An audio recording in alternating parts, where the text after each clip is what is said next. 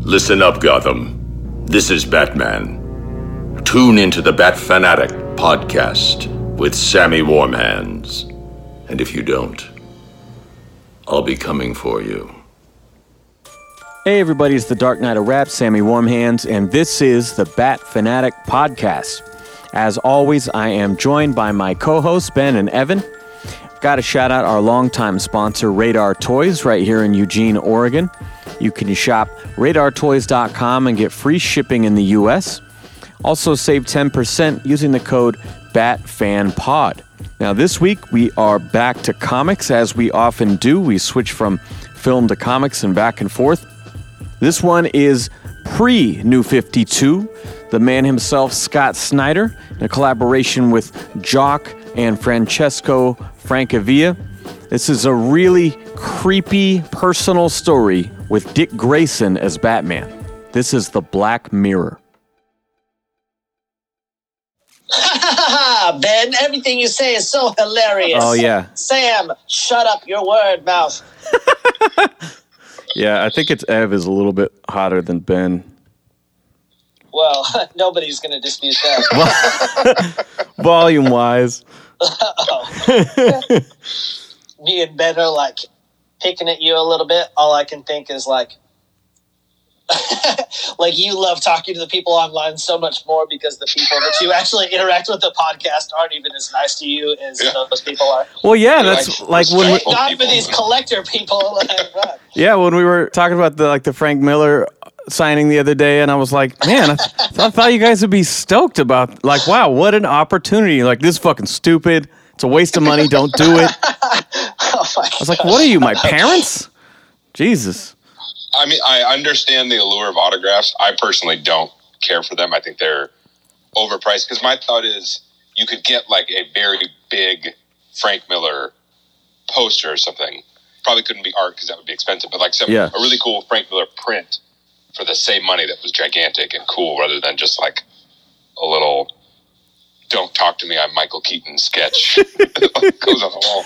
Don't you shit on my Michael Keaton trip. But I mean, Yeah, that's I'll- like a perfect example of what those things are to me. Like, Yeah. Sure. I, I think know I can't sign your name. that's what trips me out is that you don't really know what you're signing up for versus if like Murphy draws a page and then he puts it online and you know what you're buying, then like dope. This is you know, what it is. I, This I is want how this big one is. exactly. I want this one specifically, and I'm seeing it, and I picked it for a reason. And and especially with Miller, I would just be like so afraid of what I might get out of that transaction. Which is You'd reasonable. like, nope, that's what he's like. If you wanted something better, you'd actually have to pay two grand yeah. that gets you like a Miller turd with a signature. Well, it's funny because if you look at finished pieces that are for sale, that you know they're like twenty thousand dollars and shit. So it's Yeah. like, yeah, yeah, Yeah. Uh. you're gonna get the doodle, you know. Yeah, But for me, it's not not to go on this too much because we have a lot of content today. But for me, it's no different than like in music. Like I remember when we did Curse of the White Knight, and you're like, wow, how cool it is that Sean Murphy grew up on Dark Knight Returns, and now he gets to work with Klaus on this project. You're like, I wonder what that would be like. I'm like, man, my last decade has been doing that on repeat with people I grew up listening to in high school and got to open for, oh. and now they got verses on my records and shit. Like that is really exciting to me. But at the same time, you sort of don't know what you're gonna get, but it's also like an original, customized thing for you. And so that shit's really exciting to me just as a fan, as a creator. That's what I'm interested in. I want the best thing, not the most original thing.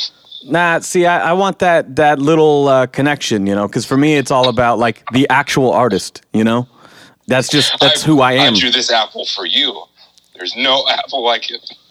Well, yeah, but you didn't make it, is what I'm saying. Like, it's different. Uh, but, you know, that's me. So, we're to get into The Black Mirror, which I'm not sure why this is called Batman The Black Mirror when it was just uh, Detective Comics. I guess they thought this would sell better. But it was written by Scott Snyder, illustrated by Jock and Francesco Francavilla. Help me out.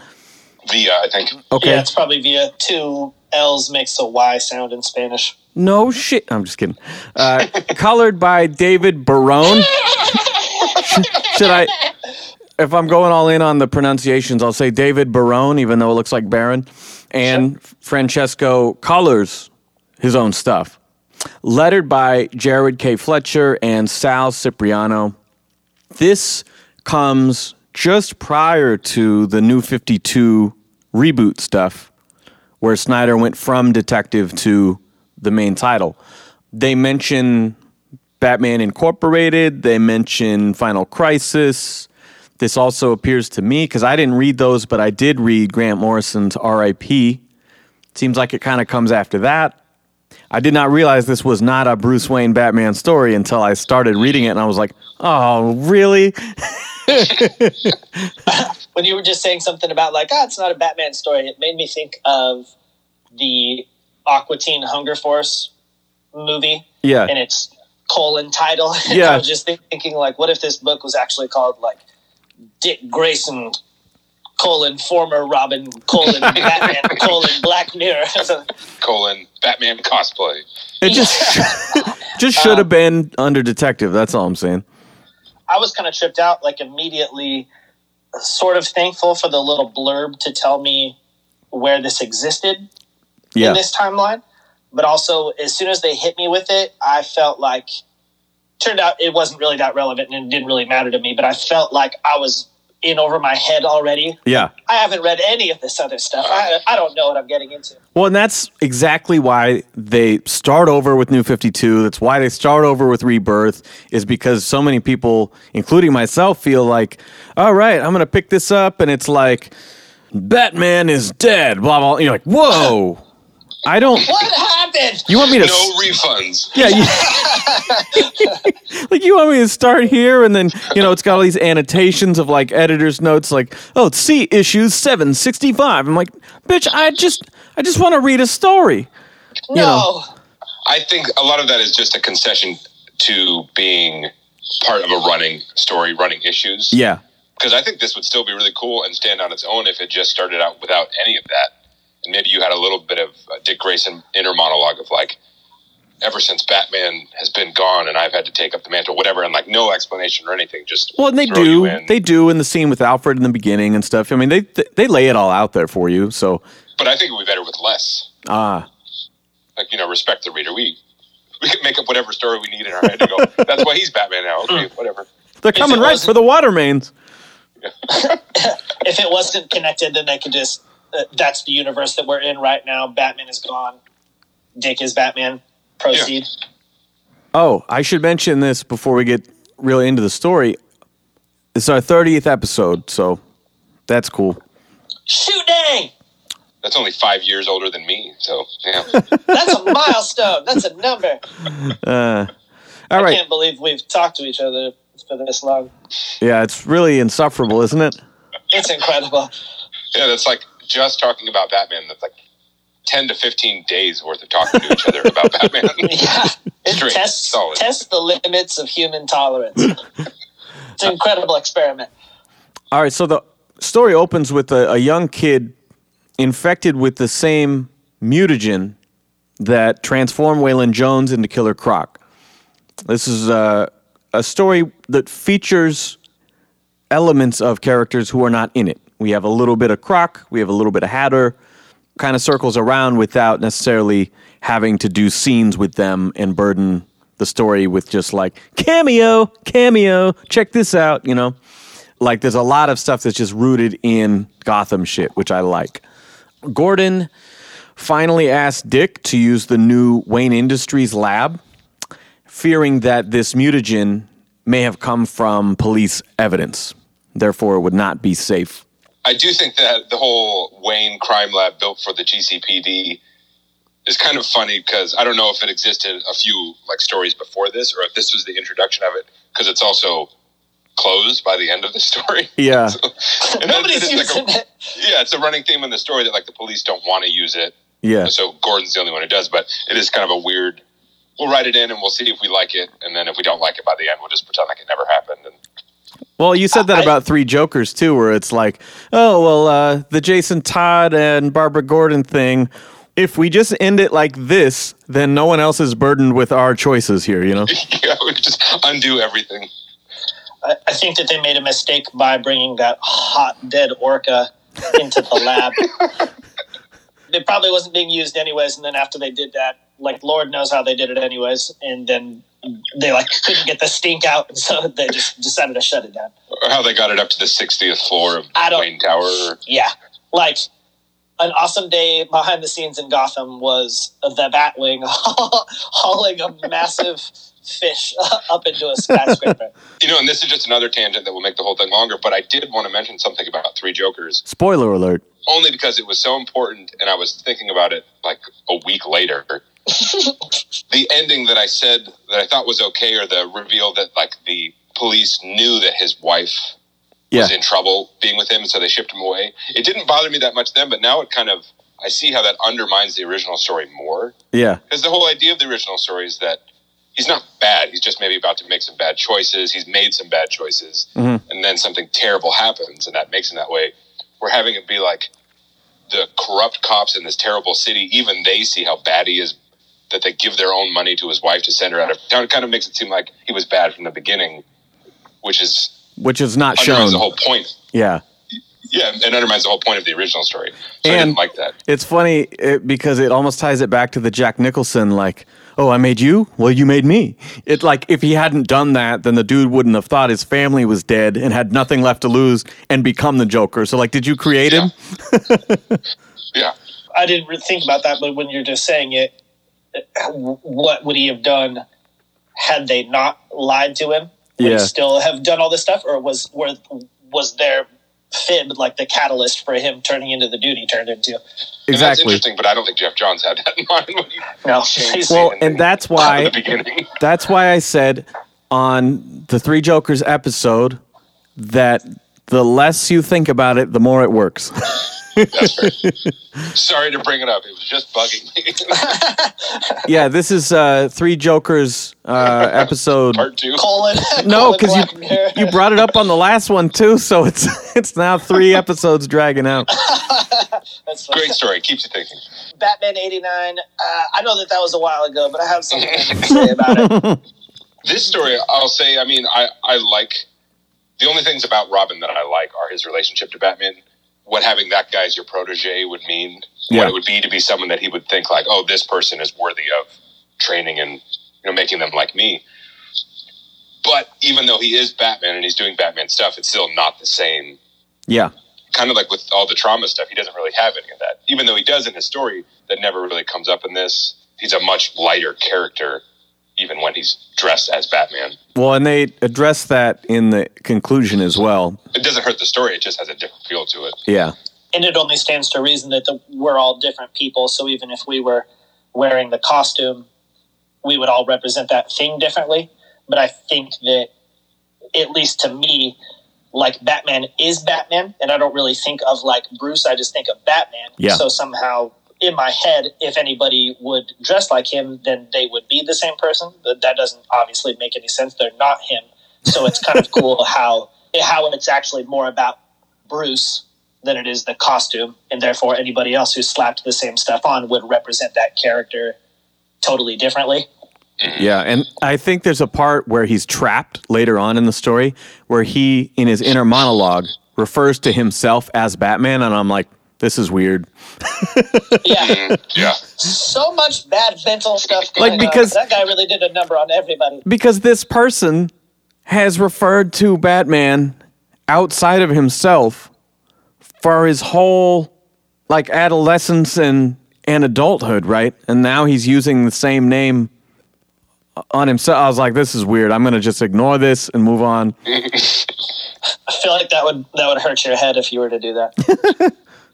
this is really more of an ensemble story than it is just a Batman story. Mm-hmm. I mean, there's as uh-huh. much focus on Gordon as there is on Batman. Well, and this is Totally. some commentary I was going to put in the end, really, but I don't think the actual Black Mirror issues belong in this book, The Black Mirror. It seems like more of a almost Court of Owls setup sort of thing where they like they're in Harbor House and talking about this decades long auction. I feel like the story really starts on the skeleton cases and it becomes very much just a Jim Gordon story, almost a continuation of year one and, and some of these other things that we've seen. And so as I was reading it, I thought there was cool stuff in this first part, but I am going to kind of skim over it because I feel like it's the least relevant. And they mention it in the end, but I was like, it still would work without that at all. Yeah, it only goes to show that he's been orchestrating stuff for a while, and that's why the beginning plays into it. But otherwise, you're right. That would seem like a, a random, fun mini adventure, and then the meat of the story. Yeah, and even the tone feels different too. It seems like we're reading Batman skeleton cases, not Batman Black Mirror. Mm-hmm. Because everything else seems like a through line that's connected, same tone, but like all of that just seems kind of tacked on. I think it's hmm. because the book has to satisfy both telling the bigger story, but also like here's the collected version of all of these issues, so you can have all of them Yeah. rather than trying to like have those be a separate book or have this just be that story. Or do an annotation at the big conclusion at the end. that when they when they show the dealer and it's like see issues blah blah blah. Go back like to the- Barnes and Noble and buy this thing. Yeah, it's the world's thinnest trade paperback, and actually, the first six pages are all just summaries of other stuff, and then that story. oh, it's like the Death in the Family animated movie. Yeah, yeah. Just a Just recap. the cliff notes on everything. All right, so let's kind of skim through this um, first arc here. So, the mutant kid's mom was under Hatter's mind control, which they also assume was stolen from police evidence. They track this to two former cops who are selling this evidence on the black market to someone named the dealer. Now, this is an awesome action sequence, very like gadgety. He's going through with night vision, looking at this house and like, oh my God, they've got this and this and like all this tech and all this weaponry. And then at the end of it, he's like, in other words, kid stuff compared to me. And then like fucking, because you see the dude's got the drop on him right behind him, and then he just flips the whole Well, uh, scene. Has his new Miles Morales like electrical fingers. Yeah. power. Yeah, yeah. he uses later also. Yeah, the little taser. I love it, and and the way he scoops up the the lady and hangs her upside down. You know, like that whole scene was really fun. Bullock investigates the Mirror House auction history. Barbara secures an invitation. Tim provides a Lucius Fox designed smart mask disguise, which is sort of like what uh, Black Widow used in uh, The Winter Soldier.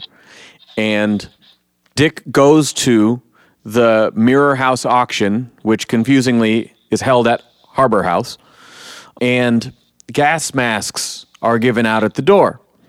The whole setup, kind of as you said, does have that Court of Owls feel. Yeah. Because this is before Court of Owls, I don't know if this was kind of like to tease the idea or to test it. But before you know there's no payoff to it, it's kind of cool. Like that there's this whole secret society that's meeting throughout the years and all these different places in Gotham where terrible things have happened. Dick has the, the inner monologue saying, you know, I think they're just playing at it. They're just, they want to be here because they think it's neat, but they're not really into it. And then he kind of realizes, no, these people are like really terrible, really Yeah, bad. that- they that do like all line- this stuff. is really great when he says, I tell myself they're just excited by the taboo, right? And then the dealer brings out the Joker's crowbar that killed Jason Todd, and people start putting up their bids in the air. And he's like, oh shit, these people aren't pretending. Like, you want to see people as good. And even when you see like a, a red flag or something that looks really bad, you're like, that can't be right. I must be misreading Give the benefit of the doubt. it's it's me that's misreading this. You know, like there's no way you're that fucked up, and then it's like, oh nope, nope, they're that fucked up. they just voted for this teen Robin to be killed because it was interesting. They didn't want to see him killed. yeah, who doesn't want that on their mantle? You know, a nice little frame. so the dealer outs Dick's identity and sicks the crowd on him, saying that his gas mask has been tampered with, and if you're feeling the effects, that's why. Uh, he kind of scrambles out through the roof. Uh, you, you know how Dick Grayson likes swinging on chandeliers. He made sure to do that on the way out. I love that. Now, my question here I think they sort of answered this, but at the time I'm reading it, I'm not clear. Is the gas getting to him, or did all these people take the mutagen? Because they start turning into monster people. That's all in his head. Yeah. Yeah, I think that's in his head. Later on on the airplane when he's fighting the dealer, Yes. that is like the monster mutagen. But all of that, that's just him kind of succumbing to the hallucinations. It's almost like that But Scarecrow it- episode that we watch where it's like, well, wait a second, is this just the gas then, or are they really turning? Yeah. Because then they do have someone Yeah. really turning. No, that makes it kind of confusing because the one actually is real and the other one is not real. You're But- supposed to be confused. That's the point. Yeah, I guess. Good job, writer. That's why the uh, pages rotate because I'm going crazy in this maze. I'm going to call him Snidey from now on. Nice work, Snidey. Oh yeah, I like the, speaking of hallucinations, when Dick wakes up after that at Barbara's place and he looks down and his legs have been amputated and Barbara tries. See, this is a red flag. When you say, I like that he wakes up with no legs, this is where I'm Yeah, going to yeah. give you the benefit of the doubt. I, Yeah, wa- I exactly. want to think that you're not into this kind of stuff, Sam, but there's this sort of like shocking wait what the fuck ha- oh no no okay that's that's he's he's going through it right now yeah, it's really effective. yeah, it's for sure one of those like double movie cuts. You know, you're like, huh, you wake up and then, ah, my legs, and then, huh, wake up again. yeah And it also sets the tone for where the story goes because it doesn't really let up with that. Like this whole book, that kind of stuff keeps popping up, like the extreme, like serial killer body horror stuff. mm-hmm I don't know why I never really thought about it before. And I don't know why I thought about it because I was reading a comic book when it's far less obvious in a comic book. But in the back of cargo style planes like that, when the back gets opened up, does it not just suck stuff out the backside?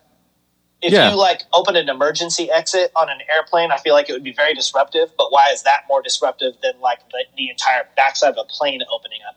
Maybe they fly at lower altitudes and or they don't pressurize the interior. Hmm. Oh yeah, totally. Because then it wouldn't blow out because of there's no like pressure to equalize. Yeah. And well, I saw Okay. the Fast and the Furious movies, and they did stuff like that all the time. that could just be like maybe you can just open it and it's okay. ben's Yeah, like uh, yeah. i saw the fast and the furious movies i'm a scientist now i mean They're they're based in reality. A scientist, a race car driver, a master fighter.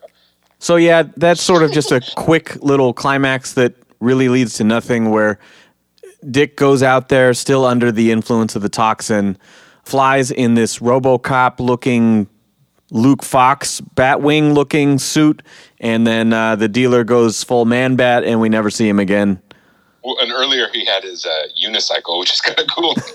I like that thing. motorcycle. I I think that thing it is flies. Does it fly also? Yeah. yeah. Yeah. Doesn't the dealer say something about like like amygdala or amygdala, however you say that? amygdala yeah i think he's talking about the part of your brain Yeah, yeah. But isn't the, that the big dude's name in Mhm. Knightfall? Yeah. Okay. Well, that's the whole thing later with James. Like he's a psycho because his amygdala doesn't produce the right things to make you feel empathy or yeah something. yeah Oh, so the big baby man doesn't feel the right things. Yeah, that's why they, that's fair. that's why they call What, him that you know gonna call this guy? it's like- uh, brain part, brain part with the bad balance. Well, it's like in uh, like an old '80s movie. They're in like high school, and the bullies are making fun of people or whatever, and like you know, the kid in the wheelchair rolls by, and they just call him Wheels. You know, it's like that's just they look at the thing that's wrong with you, and that's your name now. You know? I Call it like I see it. Yeah, like when they look at me and they're like, "Too handsome." That was Yeah. always mine. yeah. Hella handsome, hella handsome, brah. We call you 2H. Yeah. So here's where the story actually starts in my eyes, and that's with skeleton cases. Um, Bullock calls Gordon to the aviary, believing that he sees James Jr. on the surveillance footage. Gordon decides to tell Barbara. She is talking to him as if he is in great denial. She's saying he's a killer, and Gordon's kind of dancing around it a little bit. And right as she leaves, James Jr. sits down at the table. And I'm already like, okay, this is getting much better, you know. Well, and I want to know, other than the character in year one, did James Gordon show up in other things before this as an adult? I don't know. And I think in, I want to say it was Earth One or one of the other titles we read, there was some mention of him. They showed him a little bit, and I was like, wait, did I miss some crazy backstory? And I think this is the story that I was missing all that Okay. time. You know? Oh, yeah. I kind of recall us talking about it at some point, just like the mention of it, but it's his non existence. And I recall being like, I didn't know that there even was a son. I Yeah. am totally unfamiliar with this character. Yeah, other than the baby in year one, but it just makes me think like, was he never referenced ever again? And, and like they just like wrote him out of existence and then brought him back. I think that's probably what happened because I mean, really, Babs is the main one there. You know, you could have written him off with like the the ex wife or something. You know, I, I in, Yeah, fa- yeah. in fact, I think that might have been done when he gets divorced. That it might have been like, oh yeah, his wife and son moved back to Chicago or something. You know, some shit like that. Um, because Barbara's adopted anyway, or like adopted into their family. That happened in in the beginning of Rises. They mention like, oh yeah, wife took the kids. You know, moved out, whatever. I, f- I read I felt a little. I felt a little confused about the people's names in this when, when they're talking about his childhood and who these characters are. And, It's and James and Jim and Bess and Bass. You have four characters and two names between them. There's Jimmy, James, Barbara, Babs, Jimmy, Jimmy, Sam, and Pam. Wait, are you saying Uh, are you saying Pan with an N? Pan. No, pa- yeah, Pam. Pamela. Pan, Pam. Yeah. Yeah. Um, uh, and I felt like, whereas before I was confused about not knowing that there was even a James, now I'm getting to see James, but then they're like, he hit his head, and they're not telling me anything about him hitting his head. It's like, I'm not getting all of the information. You've given me a little bit. Now I see this man, and yet I still don't know what I need to know. Did you pick that up later when they talk about the fall? No, all I got was that he, Well- he wears glasses and he's dementia. Very, That's very confident in your no. There's it. a Yeah, no, there's a one line mention at the end, uh, something about I don't know if I was born this way or if this is because of the fall, and I'm going, oh, year one, where he gets tossed off the bridge and Bruce jumps off his motorcycle and catches him, you know, and he hands him Oh. back to to So Jim this is in the the, first time you understood that, Evan. Is in that the correct? mud. yes. Okay. yes. Yeah. I'm kind of like you, Ben. How you need like a science montage, but I need I need like a baby tumbling down a cliff montage in order for stuff to stuff to really sink in. You're like, what? This story came out 30 years ago. You don't remember that little tiny scene? That is Yeah. kind of lazy to work that into the story and just assume that your reader has read that. Not show the it? fall. Like, Yeah, What? I need babies falling like dominoes. That's I need. It does. I don't get it otherwise. Uh, so again, this is kind of the good stuff to me. They're talking for just a moment, and Gordon looks at him and says, "What is on your shirt?" It's such a perfect response that he has this like, "Oh, I'm gonna try to make light of this and say it's blood. I killed the waitress while you were talking to Barbara." It was like, this fucking guy is like, stuffed her head in the toilet, and then he looks over the bathroom and yeah. it's Yeah, and it's yeah, And- exactly. Yeah, and then at the end of the scene, he goes in there to see that he's stuffed the sinks with toilet paper. yeah, That's also a red flag, even if he didn't kill someone. yeah. To set that whole thing up to then make a joke about it. terrible Bad joke, terrible prankster. That whole part is cool too. I mean, even from the beginning, you have like, um, with the stuff with the aviary, like it is and it isn't James. Yeah. You know, Gordon suspecting where it kind of does and doesn't need to, but Barbara gets it, but she was also kind of wrong about that scenario. And then the whole thing with the diner, like you just don't know what to think. And if you were Gordon, you also wouldn't know what to think. Like, is he making light of this stuff and just playing pranks, or is that just kind of a misdirect because he actually is that dude? He just didn't have any heads to stuff in any toilets, but he would have if he could have. He would have if he could have. He had some. He was just he was just out of heads. but it's weird because he he is that guy, but it gives you pause. To, It's a good. to- It's a good mystery story because there's Yeah. a lot Yeah, of, like you said, misdirects, and you you are never really sure until like you get irrefutable evidence. And that's coupled with the fact that Gordon just implicitly will not want to believe that. And Yeah. so it just becomes so much more complicated. Even when his daughter is saying, like, dude, I've been telling you all this time. And he's like, Look, I hear what you're saying. I'll look into it. But he's still not ever fully convinced, you know. And it shows how he's able to play him because in this uh, end of the issue, Junior is talking about, and that's how I made my notes, just so I'm not confused. I wrote I wrote Junior when I'm talking about him. So Good job. so Junior describes being bullied at a laundromat and just taking the abuse, and he doesn't act, but then he follows the guy home, breaks into his house, and is about to kill him. But doesn't. He's like, Yeah, I checked myself into a hospital. I started this clinical trial. I was diagnosed properly. You know, I'm feeling a lot better. And then it ends with him opening the door to his basement. And it's, it is a oh, little bit like Earth One with like Birthday Boy's basement, you know, it was like, Holy uh-huh. shit. That's the end of this little story, but I think we have like two issues in between that of other stuff. So we simmer for a little while, still being unsure. Well, and that part isn't even until um, he meets with Dick. They're like, you know, speaking of catching up with people from the past, I haven't met seen with you in a long time. Yeah. And I saw Ben, and I definitely have not been torturing him.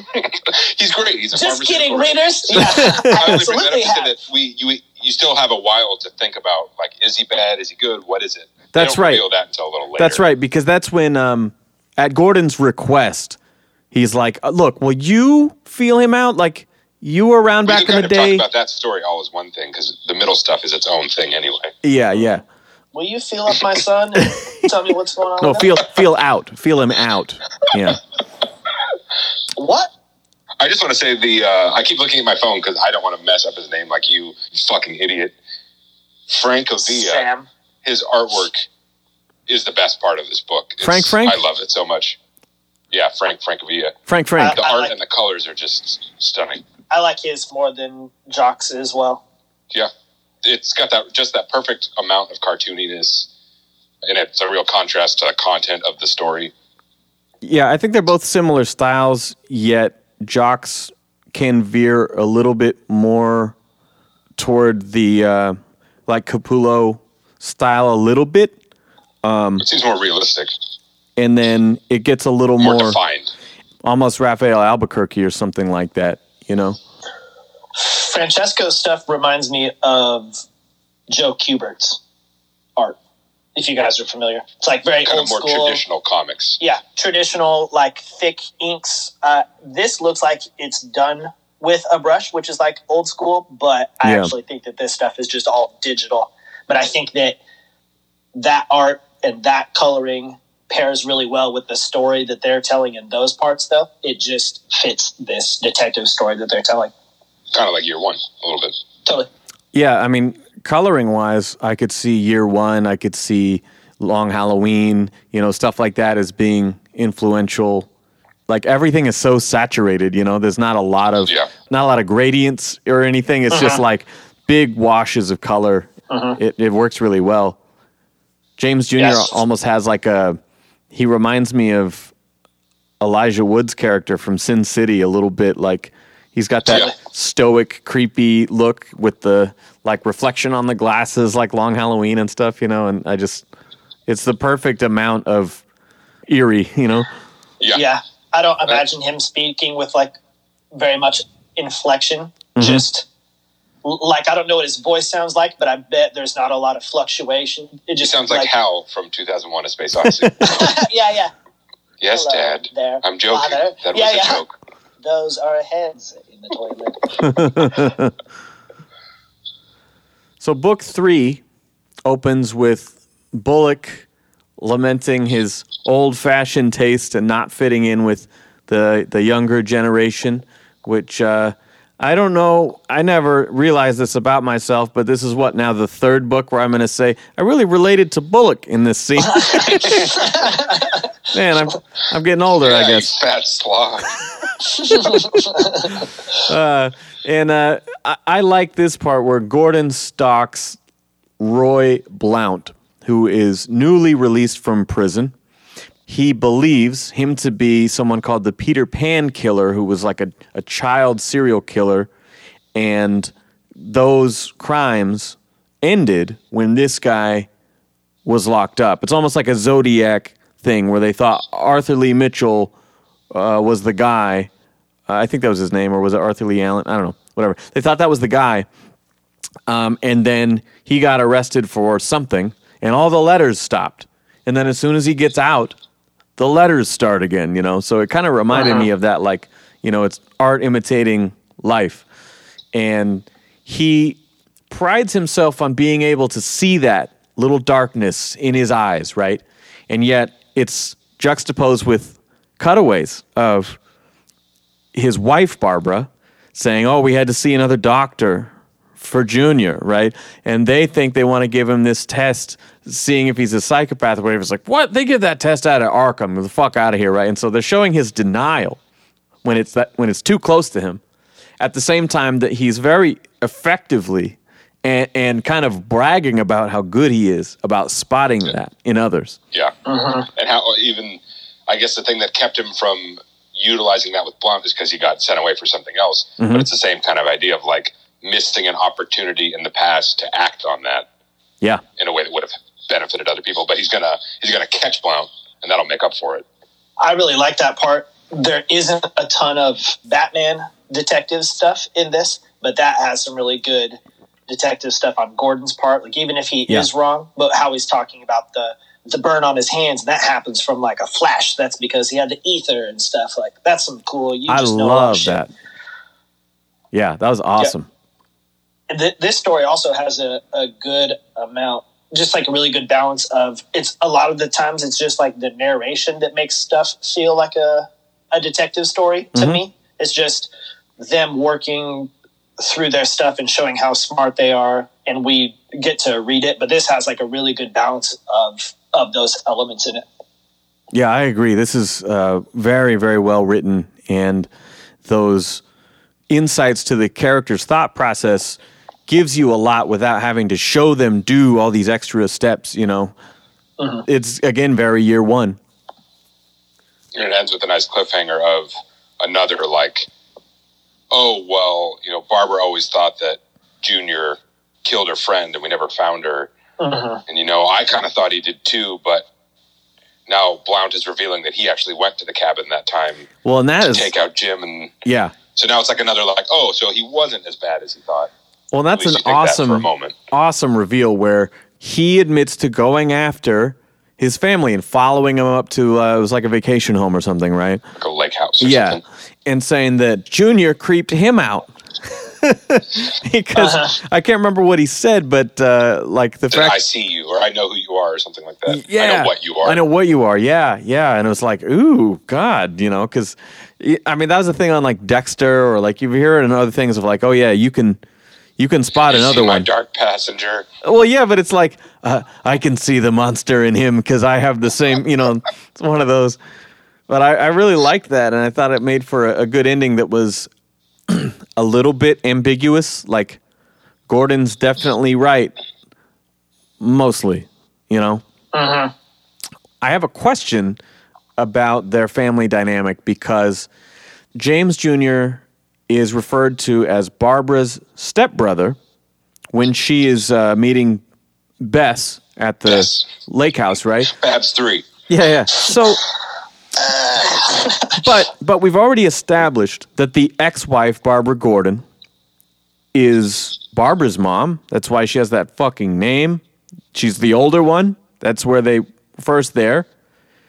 And so, the current relationship with Sarah Essen, Gordon's c- current wife, they don't have any kids of their own.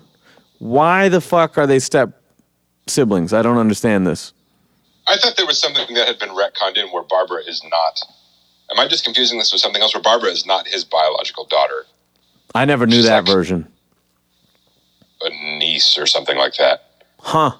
So my thought is it's either that, like that's how young Barbara is rationalizing their relationship or presenting it. Yeah. It's like he's not my biological brother because these aren't this isn't my biological family, but he is my stepbrother. Weird. Or she just doesn't like him and she doesn't want to refer to him as her brother. i don't accept him But I thought I thought there was something like that where she wasn't his kid. I believe you have read more Batgirl than I have, so I would believe you on that, but I, I'm not familiar. It might be Batgirl year one or something like that. Huh. Interesting. That's another thing that they don't really bother explaining. Yeah, So- totally. I'm just confused. I'm so she fell on. She fell and hit her head. Is what happened. yeah. Come on, give me the montage. So now we change to Hungry City is the uh, name of this arc, and a dead orca is found in the bank lobby uh, with no surveillance footage. And Gordon mentions that the CEO, Sonia Branch, really a bank manager named Branch, is the biological daughter of Tony Zucco, even though they have to repeatedly say Anthony Fats Zucco. But And then Dick's like, "Oh, oh, oh that Tony Zucco." that, to- yeah, exactly. And he's having like elephant flashbacks. Leave my peanuts alone. So Dick is examining the whale somehow at this giant lab, and a body falls out. And they identify this. you think that lady they were sleeping it with would have pointed that out or something? the the whale on the stand is like my favorite page in this entire comic book. It's like and so yeah, flopping falling over both sides. This is beautiful. they identify that body as Sonia's best friend and assistant. And so Dick bugs her apartment, traces this call to an arms dealer called Roadrunner. And this is where he gets stuck in sort of a Star Wars walls are closing in, trash compactor trap. I like this part because it's more Batman gadgetry. This is where he uses his electric fingers to jumpstart the car. Because there's no battery. Turn it into a bomb to both blow open the door and then launch him out. I love he's on the hood of the car, you know, and like jumps off of it like a springboard. I love it. It's like tucked in a little cannonball. Yeah, so cool. Now, it gets a little weird right here when uh, Roadrunner has pogo stick legs and starts quoting Looney Tunes incessantly. They both do. And then they acknowledge that his prosthesis, they're titanium. And then somehow he can step on it and break the leg on the next page. Could be thin. Titanium actually isn't the strongest. It's not adamantium. okay. It's just No. light for its strength. Okay. Yeah, the metal rod in my leg is titanium. Mm-hmm. It's strong because there's bone around it, not because the metal itself is Okay. incredibly strong. This It is just creates like an element of rigidity. let's do another industrial engineering tangent in here. Oh Um, yeah, so you wouldn't build a high-rise building out of titanium. and the rivets But you would build That's why you use yeah. it. That's why you use the automatic rivet guns and the steel I beams.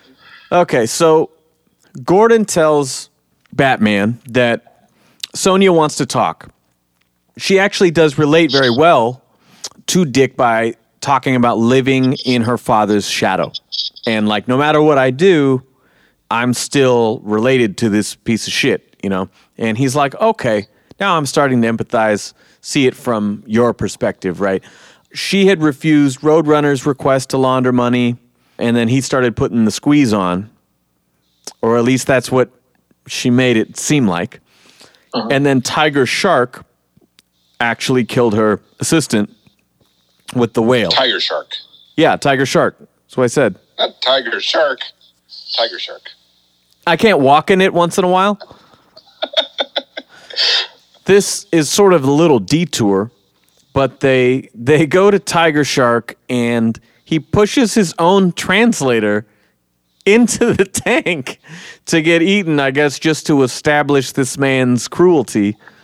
Well, I like that because he was making the whole point about like the pirate captains would even sacrifice a member of their crew, Yeah. a weak member of their crew, Yeah. to whet the shark's appetite. Yeah. Also- like the guy gets halfway that sentence halfway out before he kicks him off the edge. Also, Tiger Shark was shooting for sharks with laser beams on their head, and that guy did not deliver. So the, he just wanted some freaking sharks with freaking laser beams on their freaking heads. I like that um, when Dick gets dropped into the tank and he uses his hypersonics or whatever, right, to get the whale to break the glass. It reminded me of that Joker shark from Three Jokers, actually, where he flies out and eats that dude like in one Uh-huh. motion. It's very similar to that. Yeah, you get that nice shot of the henchman, like with his leg half in the orca's mouth, Yep. and Dick is doing another like front flip away from from the danger. Yeah. Uh, that was also a good part too, where he's underwater and he's like finding the entrance to this pipeline or whatever. That was a good detective moment where he like worked out that this must be the source of the stuff and it's traveling through these old pipelines and that's where he's got to bust into. Yeah, you know, you keep you keep bringing up my uh, trifecta notes for detective stuff, Oh, but I my bad. but no, no, it's, It's great. been a whole. It's I'm just saying long what I think forgot about how it works. No, it's Yeah, great. yeah. I really like all that stuff. I am most interested in the Batman detective stories. Oh, like oh the the underside of the whale had these elements, you know, dug They're into the mixed into skin. barnacles that. Yeah, exactly. I had to double back for a second when he's underwater. He has like a very a very streamlined mouth mask. It shows his mouth, but it covers his mouth. Yeah. And then in the next one, he's suspended above the pool, but the background is still blue. And I thought he was still underwater, but he didn't have a mask on anymore. so so it went from like being underwater to I thought he was underwater, but he wasn't. So I, then I had to double back, like, wait, didn't he have a mask on? And then it turns out that he was he was like being suspended over this pool. Well, in 2021, removed the mask. we got to yes, think. I was the dumbass.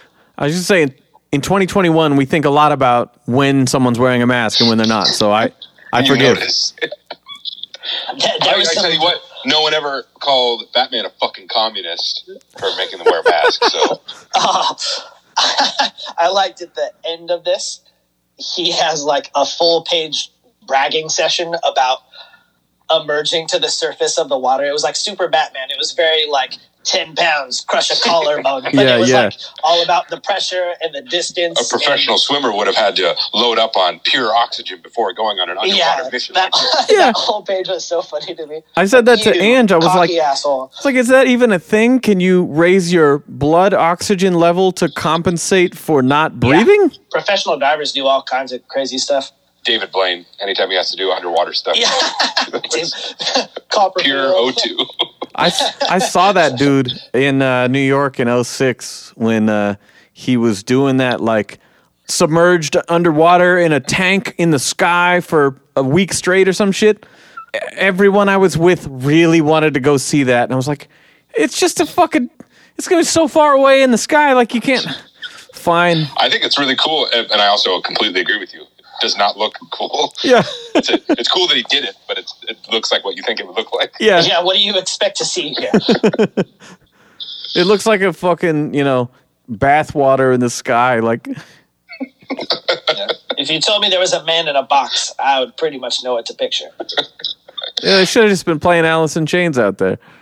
So Dick reminisces with James Jr., and as he's speaking with him, realizes because they're saying like, yes, it's crazy how some people change, and he's like, and others stay the same. Holy shit!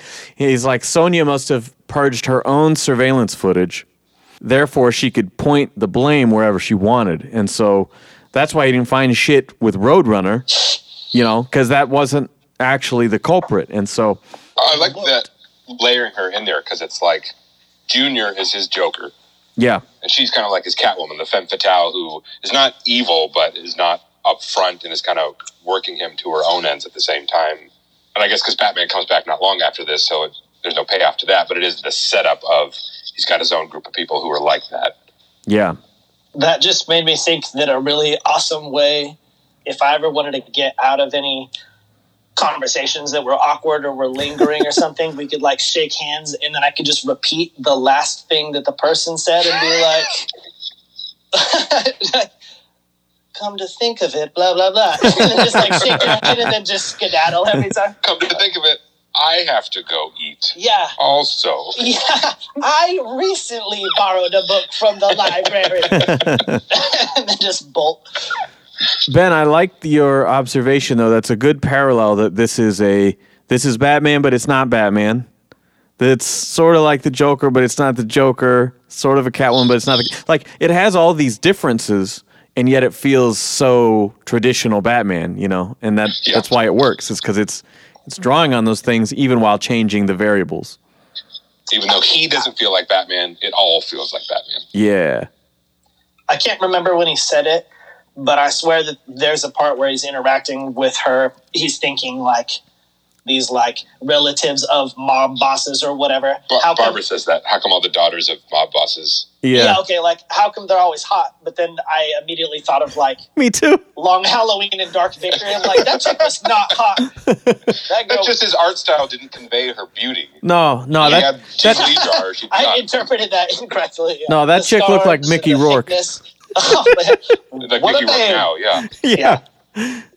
Gordon visits Leslie Tompkins to check in on James Jr., and he is very much keeping up appearances.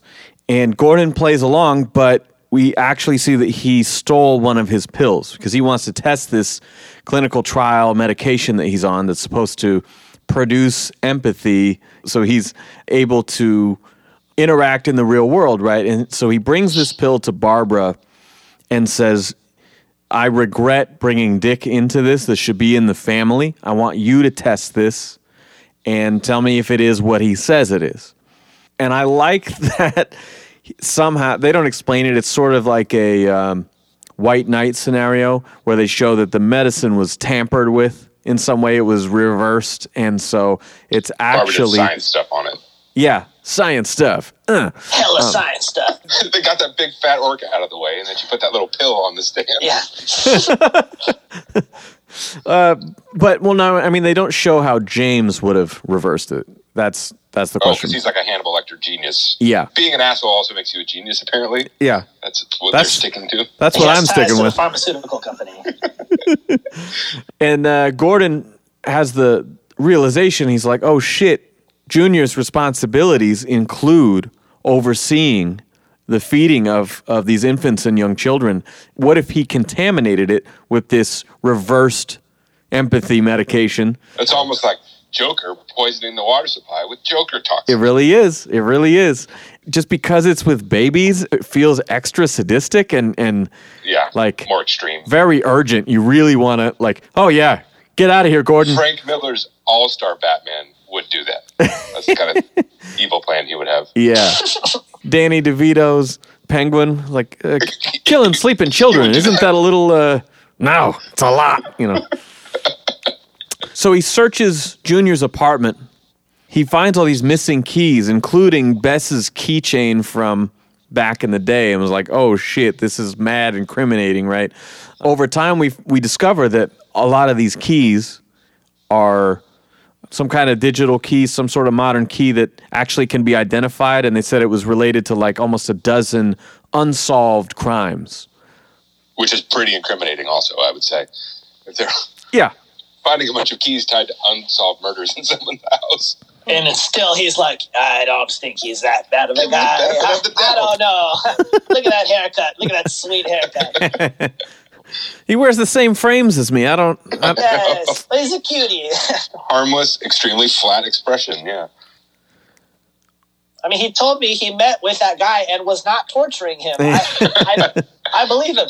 So now we've passed the part in the story, I think, where that you referred to earlier, where it's revealed that Junior goes into the basement of their childhood friend's house and he's just been like hanging him from the ceiling and torturing him. yeah. Like extremely gruesome. Like his jaw is missing, his limbs have been cut off. yeah. Yeah, that part's brutal. But that reminds me of the graphic novel The History of Violence that the movie's based on. Oh. With I mean that spoils an element of the story, but it, it like has something extremely similar to that. I don't know if that was like an influence or just a coincidence, but it's it's as grotesque, if not more. Maybe a little less like blatant, but It's like a seven crime scene, you know? yeah. You don't see it too long, but it's very obvious what's happening. Yeah, they said it's not like I wonder if what he did was bad to that guy. Yeah. Yeah. Speaking of uh, Hannibal Lecter, we get a little Joker cameo where he's strapped down, he's got the mask on.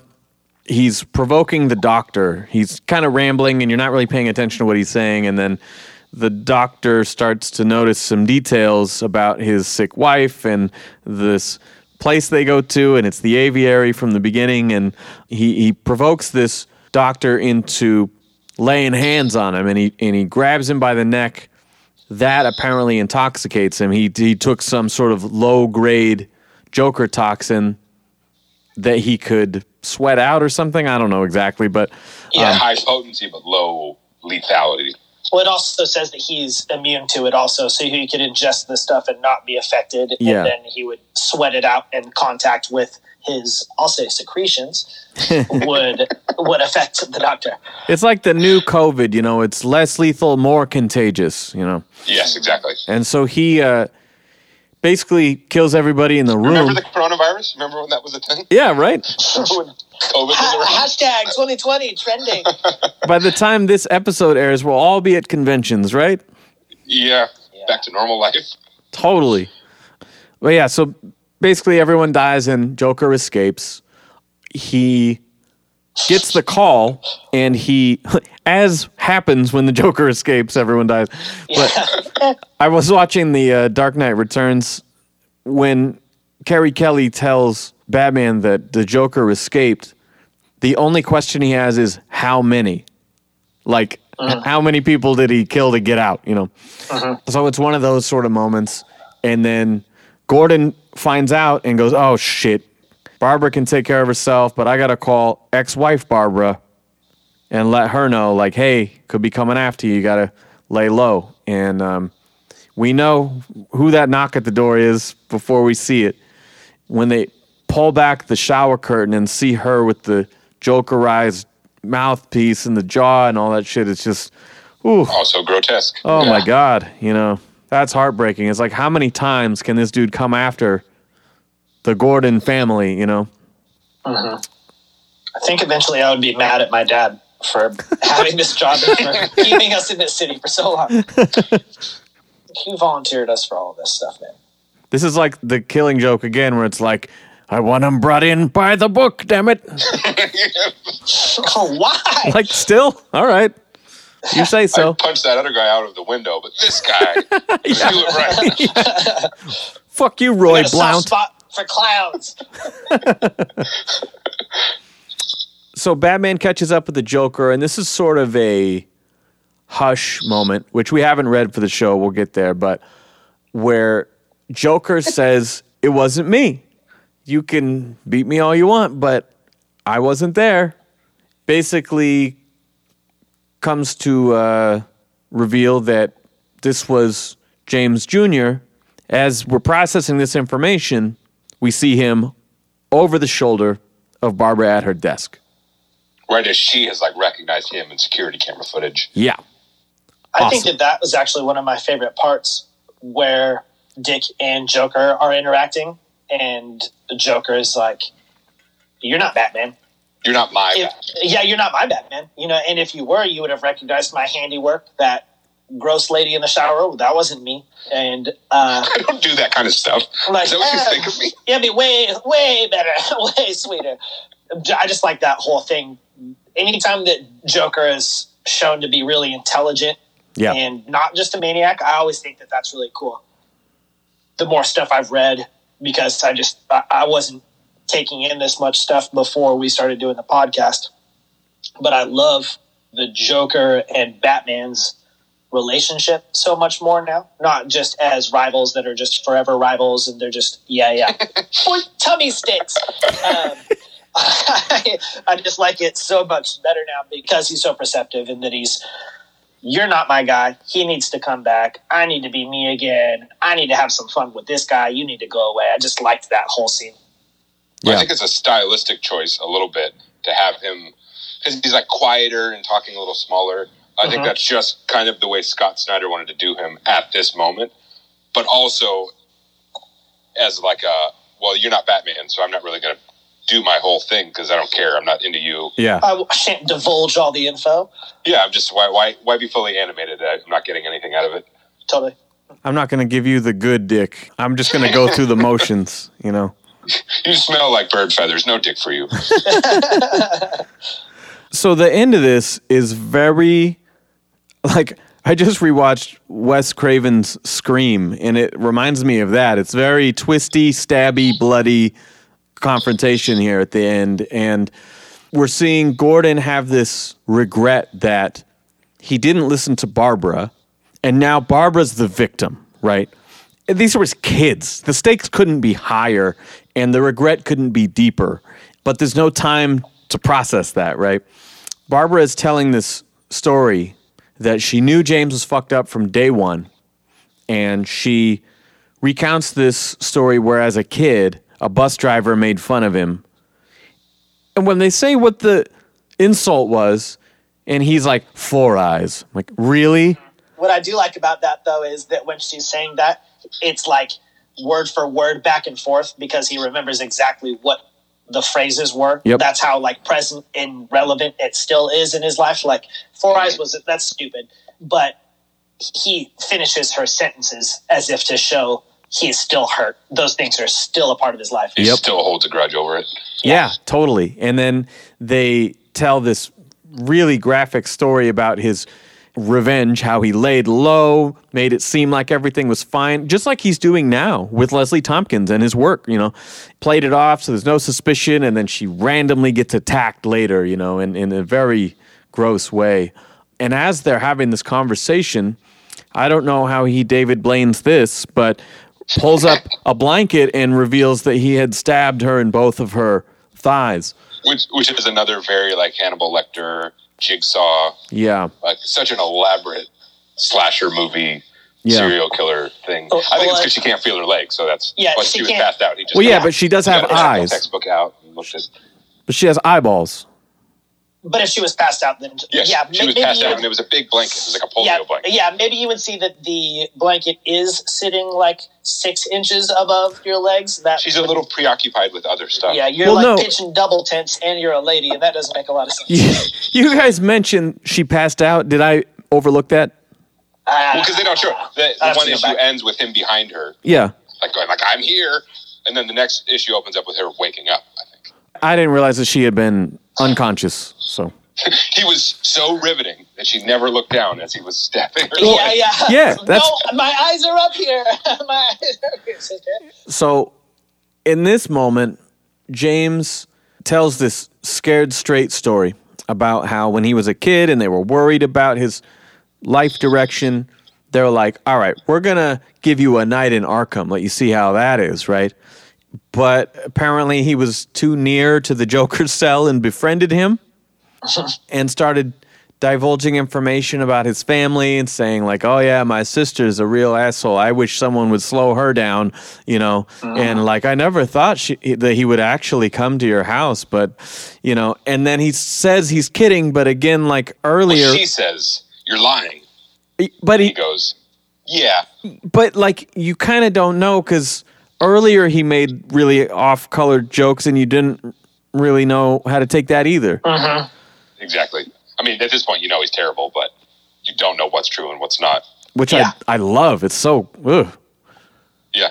This is a good character, and the only time I ever saw him again was it's one of those Dark Nights Metal offshoots, the okay. one with the, the Grim Knight, where he comes back in that. He's not really main, but but I don't know if they ever used him for anything interesting because it's a pretty Yeah. good character introduction. Yeah. More weighty than Tiger Shark. Yeah. hey, now you said it like me. Uh, debatable. I did it on purpose. Okay. But it's sort of a Mr. Freeze type character, though, of the like, in this context, he's awesome, but then where do you go from there, you know? Mm-hmm. You have to I mean, do probably what they did, which is you put him away for a while. Yeah. But I could see if it was like if Dick was going to be Batman for another six years, he would be a more integral part in that story. Yeah. He could be cool in a reoccurring way if he got shelved and then came back because it would be like sort of a deep cut thing, you know, to randomly like pull him out and like you have no idea where the story goes. And here's It's like- Gaggy. yeah, yeah. From 40 years ago. Jimmy. yeah, Gaggy. deep cut Gaggy. Damn it, I forgot. What I I'm was sorry. I had to say it. Saying. No, it's all right. Gaggy was probably. You remember me? I'm Fallout Boy. I fell as a baby and hit my head, and now I'm crazy. Not many people know I'm actually the son of Commissioner Gordon. Yeah. Mm, oh, I was going to say that he could have Jason Todd kind of vibes, like this whole Yeah. tragic backstory, failed son thing that because of like the heartstrings that it pulls, he could be kind of a character like that because there's a lot of regret and failure tied up in his head bonking and I back. mean, he's such an irredeemable, sadistic murderer that I don't think you could. I'm surprised that in that later story they even managed to have him be anything but that because Yeah. Where Jason Todd it's like he's violent and he kills people, but he's like Batman. He kills bad people. So even Yeah. though that's bad, it's not the same as like being a sadistic serial killer. No, I, I just meant that in the way that it brings up so much other stuff. Like, no, I don't know what role he would play, but every time he comes back around, that would really stir the pot in this family emotional Uh-huh. tied to this character stuff more than it would if you were interacting with some random bad guy because there's no like there's no relationship with that person but Uh-huh. this this has a lot more um, personal backstory tied to it And No, wrap, because then it'll just be revealed that he was bad all along. Geoff Johns will come along and change the story. Yeah. Even even before the fall in his crib, he was you could see in his eyes there was a darkness there. the doctor spanked his butt fresh out of the womb and it turned him evil uh, back to Danny DeVito. He ate a cat right out of his crib. you know, some kids are just bad. I watched One Flew Over the Cuckoo's Nest recently for the first time, and Nice. Danny DeVito was in that. Yeah. Yeah. So was Jack Nicholson. And so is Jack Nicholson. That was an interesting movie. That's a great movie. All right, so I'm going to wrap up When are we going to do that? yeah, let's do all the movies that the actors from Batman did separately. Perfect. All right. So let's uh, wrap up this story. I Got a couple little points here. Um, James took the clinical trial. He walks us through this and did feel empathy and then started to realize that, like, I don't like this. You guys want this and started to view it as like a weakness. It reminds me of Dennis and it's always sunny with uh I'm having these like new sensations of like like I'm feeling things for people. Like, do you have that? Do I have feelings? I have feelings? It's every day of my life. and then they have this sort of um, turn with his his medicated self, right? Much like the Dark Knight Returns, you see Batman on TV, like Batman is back, everyone. He's like, and I knew it was you from the smile on his face, and I was like. This is one of those Peter Parker taking really accurate pictures of Spider Man sort of questions, but okay. Very high definition camera. Yeah. Nice tight close up on his face. talking about how he set up the dealer and the auction and all this stuff and and Or that he knows that Bruce is Batman. Yeah, He knows all their secret identities. they framed because he's the Joker. he framed the Joker, Joker, 2.0. but he set up the Joker attack to make it look like you know him And as a the one who misdirect. his mother. Yeah, exactly. And and actually, yeah, Barbara Senior, they called her at one point. She does come to and say it, it was him. It was James. One thing that's great here is we have this character who is basically devoid of feelings, but here we see this ego. He's ranting and raving on the phone and telling his dad all the things that he's done and ah my master plan right and and then says some edge lord joker shit like you would say about now it's time to finish the job and kill my sister and turns around and she's fucking gone we continue the dark knight returns carnage where he gets stabbed in the eye Yeah. when he tries to catch her. And Dick shows up saying that, oh, yeah, when I met him earlier, I put this tracker on his skin when we shook hands and I couldn't get the fucking thing to work, but I just found him. yeah, now just started working moments In ago. Yeah. Mike Myers has now gotten up, even though he's been stabbed in the eyeball. Because having no empathy also means you just you know feel pain and you you can get up from that brutal shock. Exactly. It also really worked out well that he was even headed in the right direction that he should have been, and then the signal came in, and then he was able to arrive right on time. Because what if he was going in the wrong direction? yeah. oh, it's just two blocks this way. Perfect. I was hanging out. I like the epilogue quite a bit. It's the very end where Dick did some research. It was sort of inconclusive. Either he hadn't contaminated the baby formula or he had done it at an earlier time. It was likely that he didn't, but they could never know. Yeah, and, and they do this uh-huh. nice little like close up of a baby in a stroller passing by outside on the sidewalk. You sidewalk. look in their eyes and you can see that you know there's something. Dun dun just dun. You know. But that's just how babies look. But I think that the timeline They're all evil. doesn't add up because if you look at when he wanted his his dad to look out for him so he could get this internship or whatever with Leslie Tompkins, we don't get the impression that this is a very long time ago, and so I don't I don't think that he could have realistically pulled that off because that's what gave him the access. I feel like it was sort of just another way of fucking with them. Yeah. And I, I could also see it being used as just a seed for another story Yeah. sometime later if they want to bring it back in some way. That's like 20 15 20 years years in the later, all these children are fucked up. Yeah. I bet this is just like some some memo on some guy's like cell phone calendar now. Like 15 years from now, they can be like, "Oh shit, I have to write this storyline." The Demented Hmm. City of. Joker, uh, Children of Joker. Okay, yeah, that's great stuff. Yeah. oh wow. Yeah. Whew. James Jr. Jr. You know, everybody's got like uh, these are my Penguin thugs and these are my Joker thugs, and that just dude has like a bunch of like babies fighting his battles for him. Uh, so, what do you guys got for Easter eggs? And there were a bunch. There was Kane Square. They were going to meet somebody in Kane Square, do something Kane. The only one that really stood out to me was among all the other year one references. The beginning, or like one of these issues, has Dick swinging above the city, talking about now he understands why Bruce never flew above it. Yeah. Because uh-huh.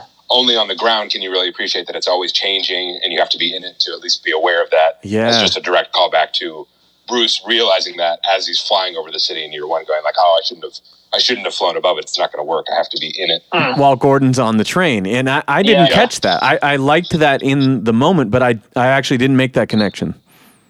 Good job. I like that. Oh, thanks. That's what I'm here for, guys. Yeah. All right. So I got a few. Let me rattle these off real quick. So Gordon quotes himself from Knightfall when he unplugs the signal and turns around and is like, ah, I'm not used to you still being there when I look up. Oh, I like that part. Harbor House being connected to the Court of Owls, we mentioned that. The dealer's plane, as it's shedding cargo, you can see Firefly and Riddler costumes flying out of those crates. Oh yeah, yeah. Barbara mentions that she has nightmares about answering a knock at the door. The last one that we haven't mentioned is Tim Drake's Robin costume has this weird, like, space ghost uh, hood thing. Yeah, I've never liked Red Robin. I don't like the character design. I get that they're trying to let them all still be relevant, but even Nightwing, I think, is not that. I mean, it's the modern version of Nightwing, not the first version with the tassels and the Yeah. gold trim. That's a pretty cool costume and a neat character, but I do think Red Hood is the only one that even approaches being as neat as Batman in terms of the character design. And Red Robin is like the bottom of the list. That's such a terrible costume. I think they had to do that when Damian came around, and Tim just sort of got the shit into the stick on that. But yeah, it looks stupid. it's something to- bad costume. to Yeah. differentiate. I can't remember. I'll have to look through because I have this old set of DC trading cards from the 90s. And I can't remember who this character is, but it looks like a Golden Age DC character costume to me. And I'll have to go back and look through because there's something that it's like really making me, it reminds me very much of that. But it looks like some classic DC hero Well, shit. there's somebody in Kingdom Come, like when in all the panels of Kingdom Come, where they're all doing like a portrait, where they're all Oh. standing side by side. There is, Yeah. I don't know if it's supposed to be adult Tim Drake or somebody else, but there's somebody who looks just like that. Yeah, it's like Moon Knight if the character was like black and yellow and red or something. Yeah, Sam, you got it? Yeah, I got it. Yeah, that's got to be Red Robin because it's a black hood. He's got the bird crest. yeah. Oh.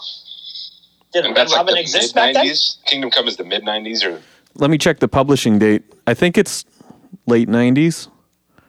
How long did it take Alex Ross to do Kingdom Come? 96. he's, he was working on it his whole life. yeah. Yeah, seriously. Yeah, I started it when I was 96? nine. 96, yeah. He and Paul Dini did a, a team up that I really want to read. What's the story? I think it's like they did a bunch of shorts because, you know, Dini does that. So they have like a collection of different shorts they did together or something like that. Mm-hmm. But I, I don't remember exactly. It took 20 years to paint all of them. Yeah. Yeah. All right. Pros. Well, the art, like I said, specifically Frank Frank's art. I get why they didn't because it's multiple series intertwined, but I wish it all looked like that. I think that would that would tie it all together even more. Yeah. I think it's just how I feel like the last couple weeks or something. but I felt like a, a, real indifference to this stuff. I, I felt like pretty flatline with all this stuff. So that is to say that generally, I liked that guy's art more than I liked Jock's. And yeah. normally the contrast would upset me, but for some reason in reading this, it did not. Again, I think that that's just like where my head's at for some reason. So many things in reality are upsetting you that two different good artists who don't look the same doesn't really bother you that much right now. I don't know. Well, I, I, I think the contrast say. between the two is far less than some of the other switching of artists that we've seen. I, th- I think that they're complementary enough that it, it doesn't really distract. Yeah, totally. So uh, it's not a uh, Kubert to Gary Frank yeah. shift where it's like hyper realistic, yeah. hyper stylized, and then back and forth. Exactly. Totally. Yeah. And I did really again like the kind of like year one these detective narrations and these detective elements in this real like hometown cop story. I like that a lot. Yeah, for me, it's all about the writing on this one. Just the general tone and type of story being told, kind of like what you're saying about the narration and the, and the detective elements of it. I like the close knit family element of it. It's a small story with real stakes, much like we commended Geoff Johns for on Three Jokers, it's so clearly tied to all these stories that it, it, it, just feels real and you're invested in it, even though they have big differences. Like Bruce is never even on screen, you know. So like it's, yeah. I feel like that's a real accomplishment. Hats off to Snyder on this um, great early story. Also, I think that it's really cool seeing Dick as Batman in this because the only other time that I feel like I've seen that is in Knightfall. But that wacky Frenchman trying to be Batman is so much of a worse version because he's not even trying to do what Batman normally does. He's really trying to like he's trying to just screw the whole thing up. You know, he's like Batman is doing it wrong because Batman should be violent, whereas Dick is actually trying to do what Batman normally does. It's just live up to the reputation that he's yeah, built. Like yeah, he is trying to be that dude while being himself at the same time, and I think it's a really cool version of it. I like I like him as Batman. What's that right so, there? So that's this whole series is that, and I actually haven't read this yet, but the whole new Batman and Robin stuff that comes kind of just before this, yeah, is all Dick Grayson as Batman with Damian as Robin. Interesting. That's, That's Grant, cool. Grant Morrison. Yeah, it's a whole run. It's at least like two or three trades, I think. Hmm. Frank Quitely has cool art too. I don't know if it's any good. I'll let you know. Yeah, please do. I, I had like two or three hardcovers from his um, like RIP era, and I really fucking didn't like it. it's, uh, it's like to the extent that it was one of the series that I s- started getting into. Like, um, you know, I picked up Long Halloween in year one, and then I felt like I was really getting into it, and then I read one of those. I'm like, ah, oh, that was okay. And I read the next one. I was like, this is just batshit fucking weird. Like I, I'm out. And and I I stopped until they rebooted shit. I, I, I, didn't like. I didn't read. To, I think. I think. I think my turn. Go ahead. I didn't like it to the extent that when there was the TP shortage at the beginning of COVID, that that's the first book that I gave up to wipe my butt with. yeah. How did these glossy pages feel in your butthole? Somebody's not going to like that. They're like, like it's a, almost over. I'm turning it off. Like a shower squeegee, but uh, but no, your butt, uh, but your butt and poop. You know, not just not really what you want to do. Cons? What do you have for cons? It doesn't feel like Batman, even though I mean it does feel like Batman. They they do it right. I just prefer a story about Bruce Wayne Batman. Even though this story is super dark and grotesque and grim, it doesn't feel as dark as like Long Halloween or any of that other stuff that's nowhere near as extreme just because Dick Grayson is a lighter character. Hmm. I guess I feel like it's more of a Gordon story. There's good Batman stuff in it, but that's not really the draw for me, you know, as I'm going through it. Mm-hmm. I don't know. No, it, again, it didn't super register with me. I know that James is an ordinary guy who is a real villain, but I guess I'm just so used to my villains being real villains that him with his like long parted hair and his glasses just seemed kind of silly to me. I know Barbara Gordon is Batgirl, and we've already seen that Bruce Wayne in a wheelchair can take out like a group of armed terrorists. Yeah. yeah. So I don't know why Barbara Gordon wouldn't be able to also kick the shit out of him, even if he's got like crazy serial killer uh, Well- dead nerves or something. Again, she stabs him in the face. Yeah, but even before Yeah. that, I mean, she's like she's still Batgirl. If anything, Before she got knocked out. my question there is Gordon finds her bloody wheelchair when she's been captured, right? And then they cut back to her. She has a wheelchair.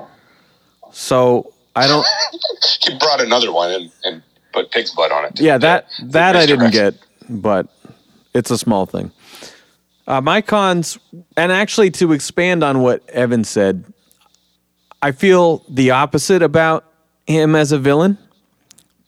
I think part of it is just because I like, you know, these type of of movies and stuff, like thinking of David Fincher and shit like that. But So that's we're just going to add another red flag to my feelings about you. But go ahead. that's fine. But also, I just finished reading. Do you um, listen to Slipknot? Is that your main band?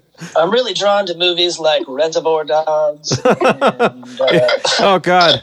The- yeah, yeah, I especially like that one scene with the ear. Um, yeah. no, but uh, I just recently read this book about Columbine, and it talks a lot with the FBI and the and the clinical psychologists who were analyzing all this evidence, these years of notebooks, journals, videos that these killers left behind. And I also, since then, have read another book about this guy who was raised as a white supremacist and got out of it. And they both talk a lot about psychology of really fucked up people. And so I think coming right in the context of of learning a bit about that stuff, this was really right up my alley. And um, I found him, Felt more real. yeah, I found him very real and very threatening, and and almost I would prefer that to a theatrical villain, someone who, again, where the stakes are real and and there's just this insidious mystery about what he's telling you and what's real, you know.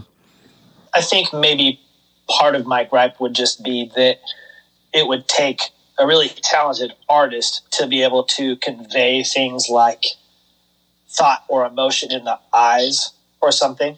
Like, how can I show that this totally ordinary looking dude is, how can I also visually imply that something is wrong with this guy? Everybody looks kind of ordinary in, in yeah, and, and- yeah, and so with this guy's art style, I'm just not really getting any of that. He looks like a background character to me. Not that he has to have a fancy costume or anything like that, but Yeah. I, I neither get twisted nor twisted or anything like that. I know that part of his whole thing is just being devoid, but Yeah, he just doesn't really look like anything to me. And I and I think that somebody with a little more expression could do it a little more justice. Where you're like, I'm seeing some creepiness on the inside in this guy's eyes. I think it's more the writing that conveys that.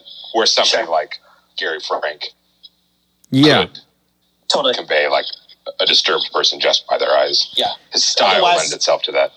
Yes, exactly. Like Frank Frank could do it. Otherwise, it's just one of those things where you tell me that this is a disturbed character, and I just accept it. You're not hitting me with the one, two words and the visual. You're just giving me the words, and I just believe it because I'm just supposed to believe it. Uh, But I think what's great about it is the extra realism in that there's not a tell with a lot of these people. It, you know, you could, as an actor, portray a certain look in the eyes or whatever, but so much of this, as you mentioned, is sort of devoid of emotion and being very subdued and just very plain and not a lot going on. And so you're thinking, Well, like, that- is this person just very slow? Is this person, you it's know, not funny. yeah, just have like a very dry, like, is he introverted? Is he autistic? You know, th- there could be so many things where you're trying to give him the benefit of the doubt because nothing seems wrong. That's why everyone's uh-huh. giving him a chance is because, well, nothing really seems wrong. He just talks a little weird. And so the, the strange thing is in his dialogue, it's not in his presentation. He's supposed to be the ordinary guy, and that's why it's fucked up. You know. Yeah. Well, th- this is beyond the scope of what we're talking about, but still, it is that kind of like you're talking about like the Columbine shooters and stuff like that. Like to me, it's almost more upsetting or distressing to think about like the number of the number of people who are like that and will never do something like that and never have done something like that. But it's like it's a spectrum thing Yeah. where like they have the same kind of like being disturbed or messed up in some way or something. And it's not like it's not like those kids were just some kind of special weirdo. It's like that is a thing that people can do given Yeah. a certain set of circumstances. Like that's upsetting. Yeah. But Yeah. this story doesn't really talk anything about that kind of stuff. It's just like he was bad. Well, yeah, it's just a very he was a baby. small, you know, personification of that, you know, and I like that. My con, basically, the only thing is that I think, again, that the Black Mirror issues are the least relevant. If they just streamlined this story a little bit, I'd probably give it a five. but Yeah, I You know. completely agree. If it was just just that story, it's very good, but it's like you know Tiger Shark and everything else. It's just like they needed some Batman shit to do. Uh-huh. I do think some of that's on us because that's like the same problem I had with Knightfall. It's like condensing all these issues. The book we read is serving the purpose of sharing that story with us, but also being a collected Yeah, chunk of all these different stories. Where like we could have just read those, we could have had a way to just read that story. yeah, So I don't think that's the fault of the story, but it is. It's part of the review of this book, but that's not the fault of this story. yeah, for sure. If anything, it's a publishing decision to. Again, I think if they had just sold me the skeleton cases, I would have a different review than of the Black Mirror. You know what I'm saying? Yeah, me too. trifecta detective we already talked about a few things like the flash burn from the ether we talked about the zodiac parallel with peter pan killings not happening while roy is locked up we talked about dick tracing the elements from the whale to a specific pipeline having his Keyser Söze moment of repeating what James has said to then realize that uh, Branch has actually played him the whole time. yes Uh. yes uh, what, Not to what, spoil usual suspects for anyone. what else do we have here any My other only one was the one Evan mentioned at the very beginning, or you, one, one of you guys. I get you confused because, but that uh, in the in the crooked cops apartment, like recognizing all their gear and all their weapons and all that stuff. That was an, an extremely detective kind of moment. yeah yeah that was cool ninja Fighting an orca. Yeah, it's wrestling, wrestling that whale. We don't see Uh, a ton of like crazy ass kicking sequences, but we see him pull off some Houdini escapes. You know, he escapes the gas filled auction, he escapes the car compactor, he escapes the killer whale tank and the exploding sunken ship that's happening all at once. Yeah, So, I mean, we do see him as a resourceful, if not graceful, acrobat. But, you know, aside from like when he takes down the, the two crooked cops in their apartment, you know, there's very little like swoop in and save the day kind of shit, you know? yeah, no set pieces like that. Yeah, you're literally getting a lot of his acrobatic stuff. Though him smushing that dude's robot legs are a pretty Batman thing to do. I yeah, that that was like pretty Bruce of him. that's true. One picture that I liked, I think that it's him leaving Barbara's tower one time, and it's it's a picture by Jock. He's descending towards us, and he has this cool thing where it's. I feel like it's the first time I've seen it. Usually, Batman is like, "I'm slowing up," and I hold my cape out to look like a super bat, and Yeah. and I'm slowing my descent. But he's like, he's on like a bullet train and it's cool because he's got his arms behind him and he's holding his cape to his body like he's trying to go faster and i feel like that's the first time that i've ever seen that portrayed Hmm.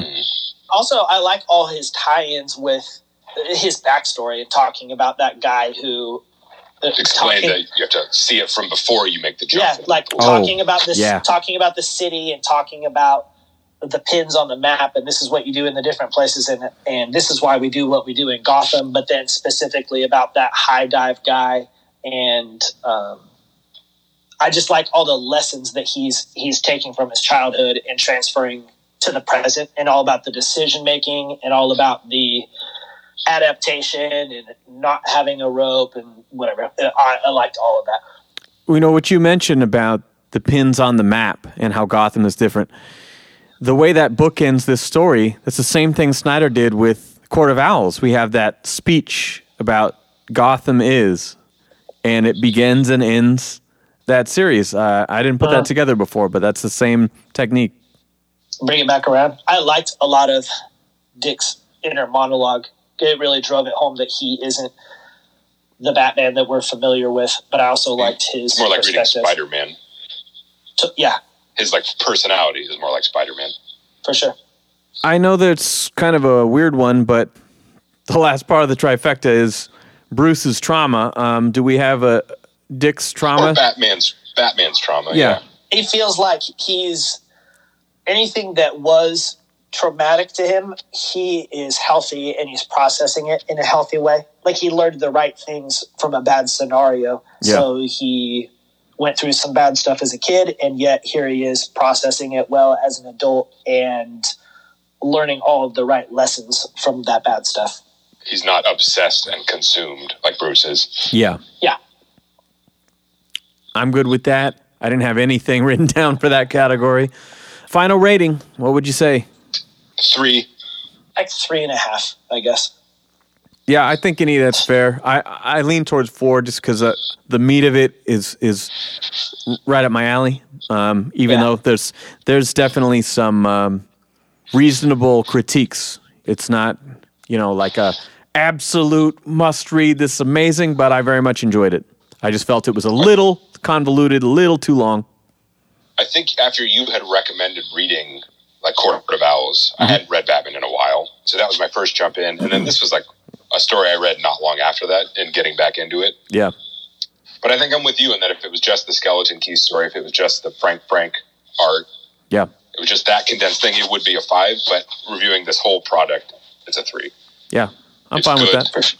I enjoyed reading it, but it wasn't like it didn't change the way I look at Batman or didn't change the way I feel about other things. This is Robin. Thanks for checking out the Bat Fan Addict podcast with Sammy Warm Hands. All right, guys, that is our show. Thank you once again for subscribing, for liking, for spreading the word about the show. We're back now for season two. Again, we got dozens of episodes from last year. If you need to dig back and you're new to us, we appreciate every one of you.